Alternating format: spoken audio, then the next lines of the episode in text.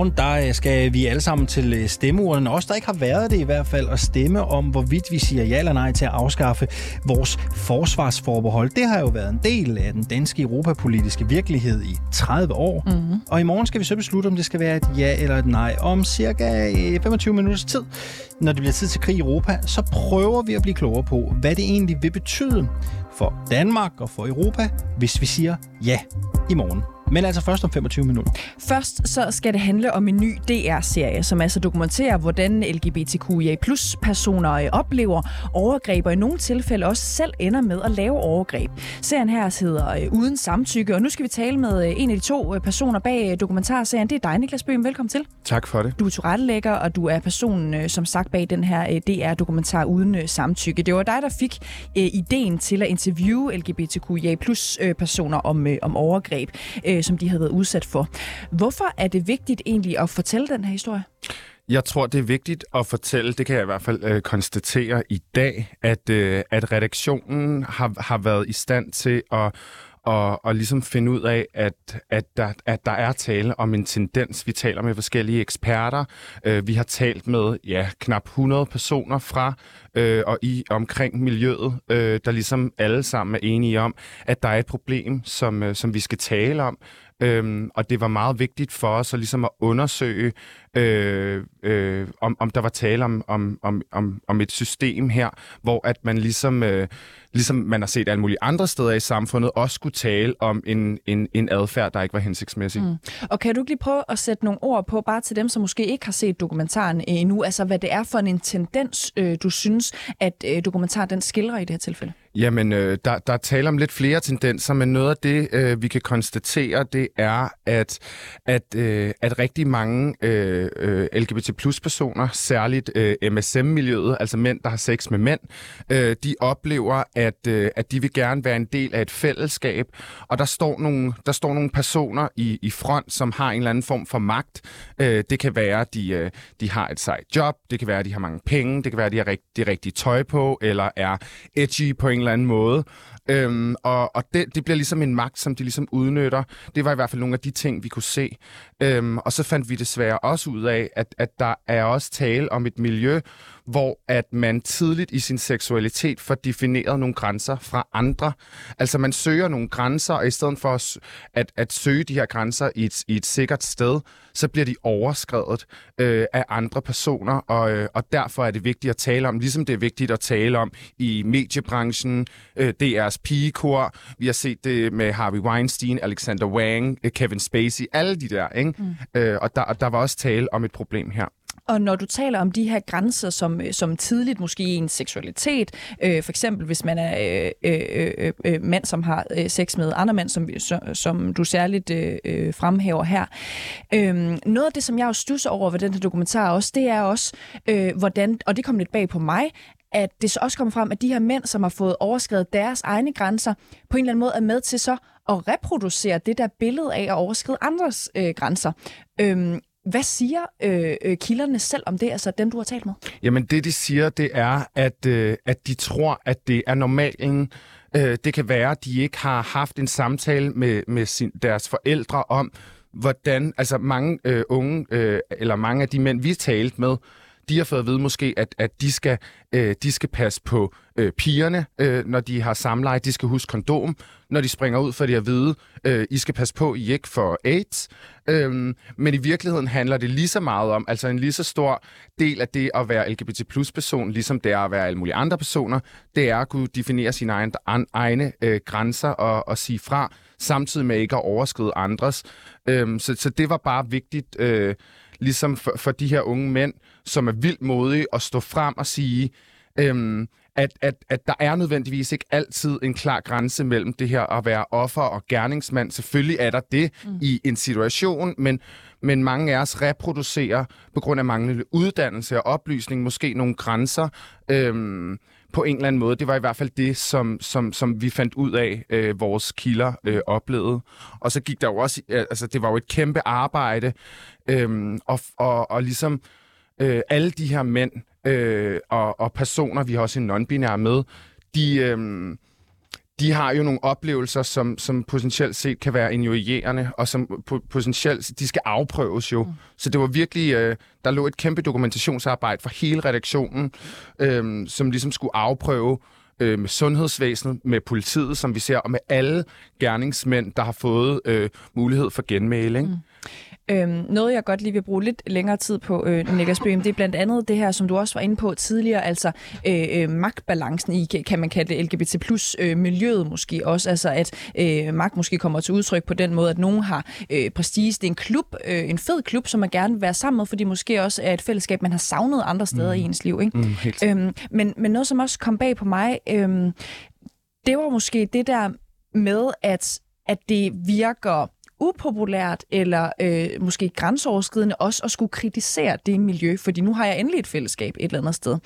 Øhm, hvad, hvad har du selv gjort dig om, om de tanker og det, og nu som øh, øh, journalist og tilrettelægger gå ind og rent faktisk sige, hov, der er et problem i det her miljø, og det kritiserer jeg og vi nu? Mm.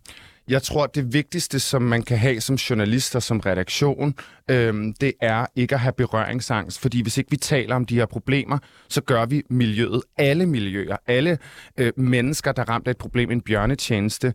Så det er vigtigt, jeg føler, at det har været en ære faktisk at få lov til at behandle et miljø på den her måde. Fordi jeg tror, at vi har gjort de her unge mennesker øh, og fremtidens LGBT plus personer en bjørnetjeneste, hvis vi ikke havde i talsat, der var et problem.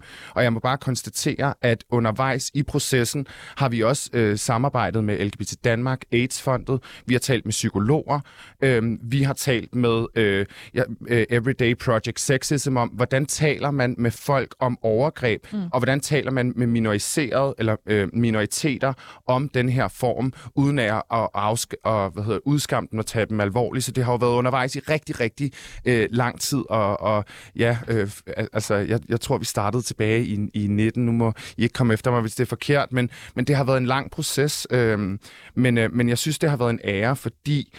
Øh, jeg er også en del af, af LGBT plus miljøet, øh, så det her det er også på en eller anden måde min familie. Mm. Øhm, men alligevel øh, er den vigtigste rolle som journalist at, at, at være nysgerrig og, og kunne i tale sætte et problem, hvis der er det. Og så er det ligegyldigt, hvilket miljø det er, man taler om. Nu, nu nævner du selv, du, at du selv er en del af LGBT plus øh, miljøet, øhm, og, og det er også blevet mærke i, det er en af de medvirkende også giver udtryk for det der med, at det ikke er så fedt at kritisere miljøet.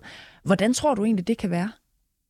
Jeg tror, det er fordi, at, øh, eller det vi fandt ud af, vil jeg sige, det var, mange af de her personer, der er med, de oplever øh, på en eller anden måde at have været udsat for øh, homofobi.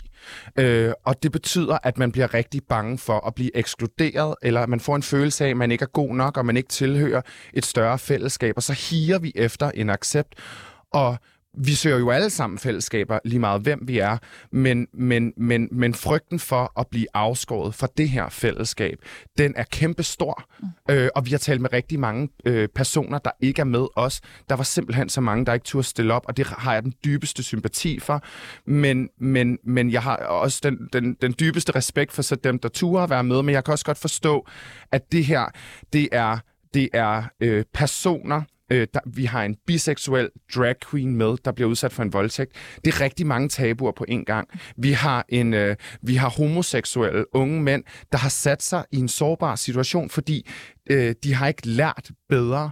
Øhm, så, så hvis man ikke har det med fra folkeskolen eller øh, forældre, øh, mine forældre sagde heller ikke til mig, hey Nick, øh, nu skal du huske at, øh, at, at, at, at passe på dig selv her. De var mere sådan, husk kondom, husk kondom, og det er desværre også tilfældet i nogle af de her eksempler.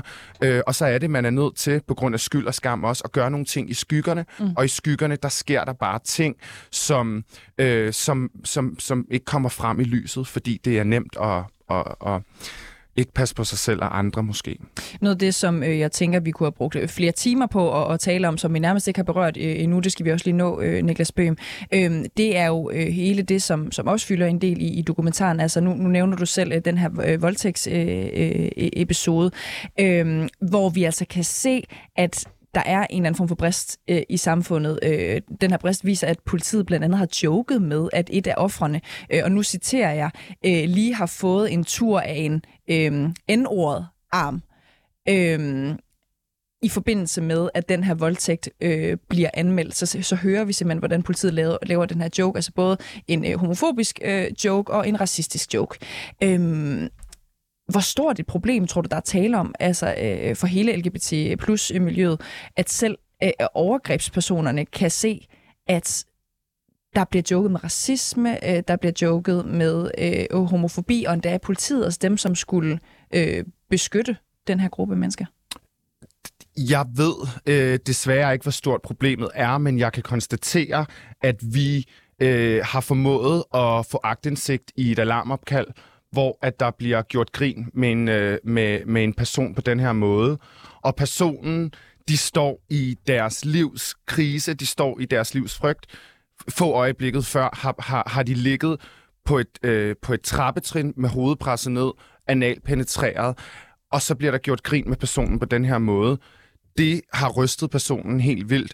Øhm, og, og, og, og, og vi kan også konstatere, at mange af de andre, vi taler med i dokumentaren, jamen de har ikke den her, øh, desværre, den her tillid til, til systemet, hvad end det er sundhedssektoren, hvad end det er, øh, hvad hedder det, øh, retssystemet, øh, der, der den ene oplever øh, slutshaming, og, øh, eller, eller om det er politiet, de har kontakt med. Og, øh, og jeg tænker også bare, en, en gang er for meget. Mm. Øh, og hvis der er en person, der føler det, så er, så er det egentlig også problemet stort nok for mig i hvert fald. Øh, eller øh, ja, nok til at tale om. Niklas Bøhm, øh, vi kunne have talt meget længere sammen, men øh, vi har ikke mere øh, tid. Du skal have tusind tak, fordi du havde lyst til at, at komme og fortælle om den nye DR-dokumentar, som altså hedder Uden Samtykke. Og den kan man jo se på øh, DR-TV øh, lige nu, hvis man er interesseret i det. Tak fordi du kom. Selv tak. Nu skal vi til Texas, hvor en, en 18-årig mand i sidste uge skød og dræbte 19 børn og to lærere. Få timer efter angrebet, som sluttede med, at politiet skød og dræbte gerningsmanden, florerede rygter online om, at skyderiet skulle have noget at gøre med gerningsmandens forhold til sin kønsidentitet. Her på rapporterne, der bragte vi i går et interview med den republikanske amerikaner Christina Ingolstadt fra Houston i Texas. Og øh, der er en del af det interview, vi vil genspil i dag. I interviewet her, øh, der øh, siger hun, at øh, hun mener, skyderiet fandt sted, øh, ligesom andre lignende angreb, fordi unge er forvirret over deres kønsidentitet. Lad os prøve at høre øh, her. Personally, I'm going to attribute it to the moral decline. Right now, it seems like educators and um, lawmakers, their main goal is to make a woke culture in our school. Like people are letting kids who might truly, in my opinion, have mental issues, who show signs of mental issues, show signs of confusion, maybe about their gender or where they fit into society, and they might be like calling for help. Our educators now are encouraging some things that might have like 20 years ago signaled like a hey, there might be a problem here.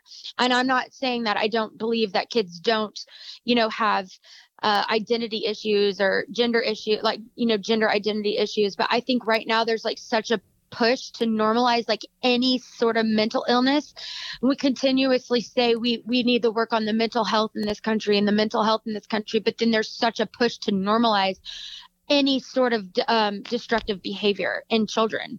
Ja, det der bliver sagt i interviewet her er altså, at angrebet skyldes, at uddannelsesinstitutionerne er optaget af at få udbredt øh, såkaldte woke-tankegange, hvor destruktiv adfærd som forvirring over sin kønsidentitet skal normaliseres, det siger altså Christina Ingolstadt, som er mor og borger i Houston, Texas. Kevin Shakir, godmorgen. Godmorgen. Du er journalist her på programmet, og du har fulgt med i øh, de mange rygter, der har floreret om angrebet på nettet, mens skyderiet fandt sted, og også i de efterfølgende timer.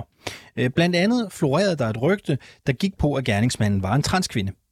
Øh, hvad op og ned i den historie?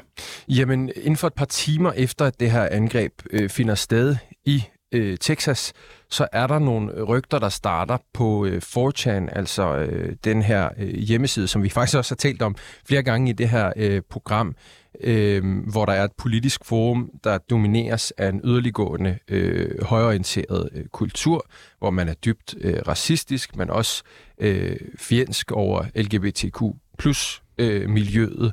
Øh, og det kommer så øh, frem endnu en gang ved det her eksempel, fordi at inden at politiet har været ude med navn og billede af gerningsmanden, øhm, så er der nogen, der har fundet øh, navnet og billederne på den rigtige gerningsmand, men samtidig også begynder at køre et narrativ om, at det skulle være en transkvinde, der står bag.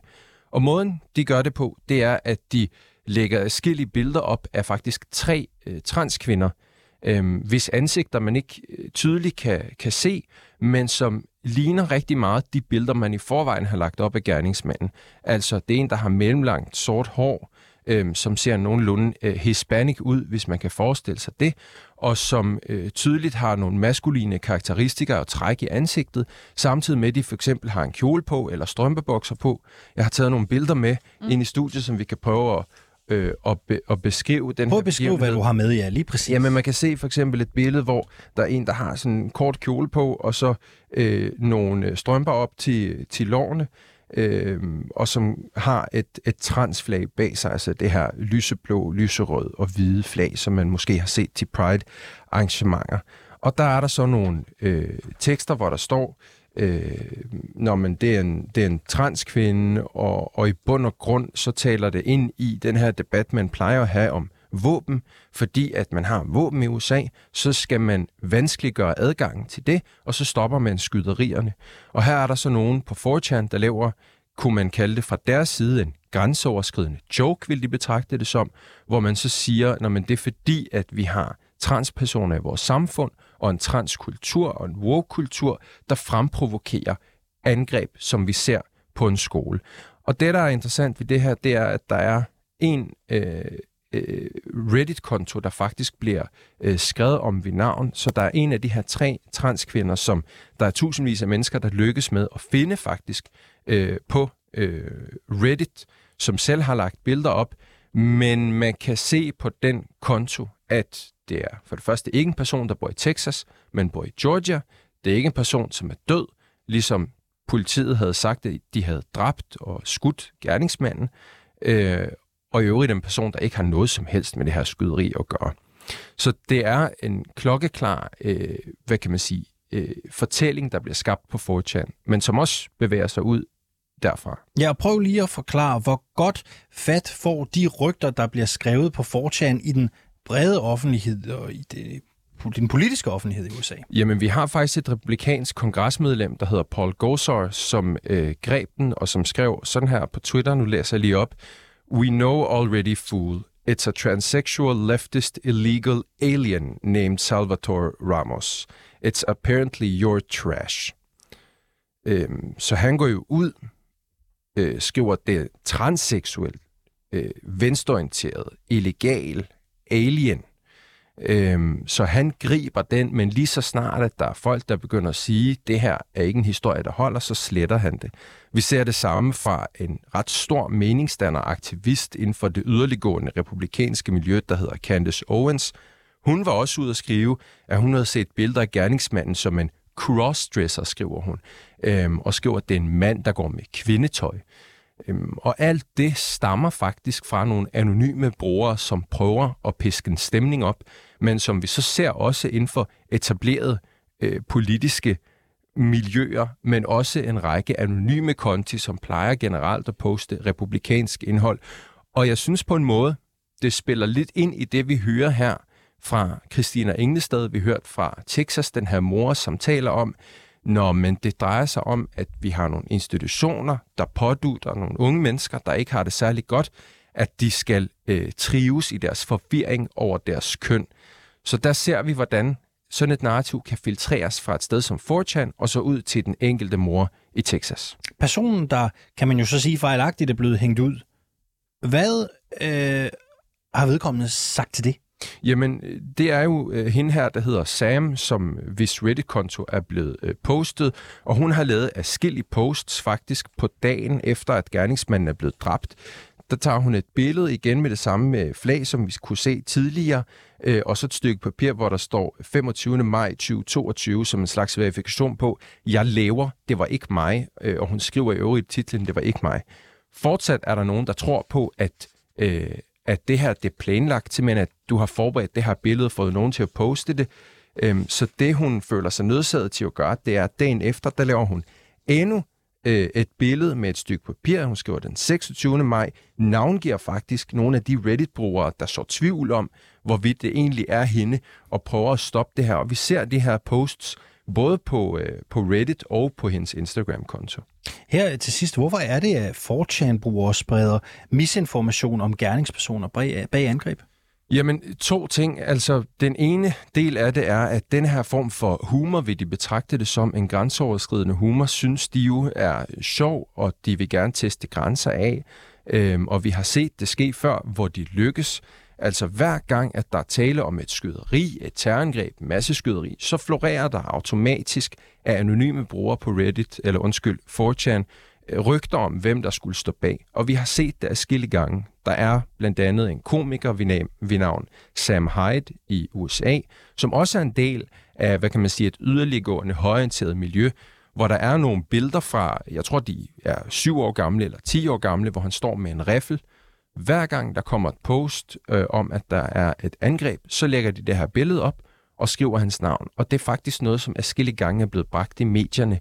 Vi har set det hos CNN, når de laver live feeds, simpelthen at de har fået tilsendt oplysninger om, at det skulle være en navngiven person, men som det i virkeligheden ikke har været. Til gengæld har det været nogen, som 4 har skrevet om, så de ved, at det her virker, de ved, at medierne griber den, og de prøver hver gang. Kevin Chakir, reporter her på programmet. Tak fordi du var med øh, her øh, til morgen og gjorde os klogere. Selv tak.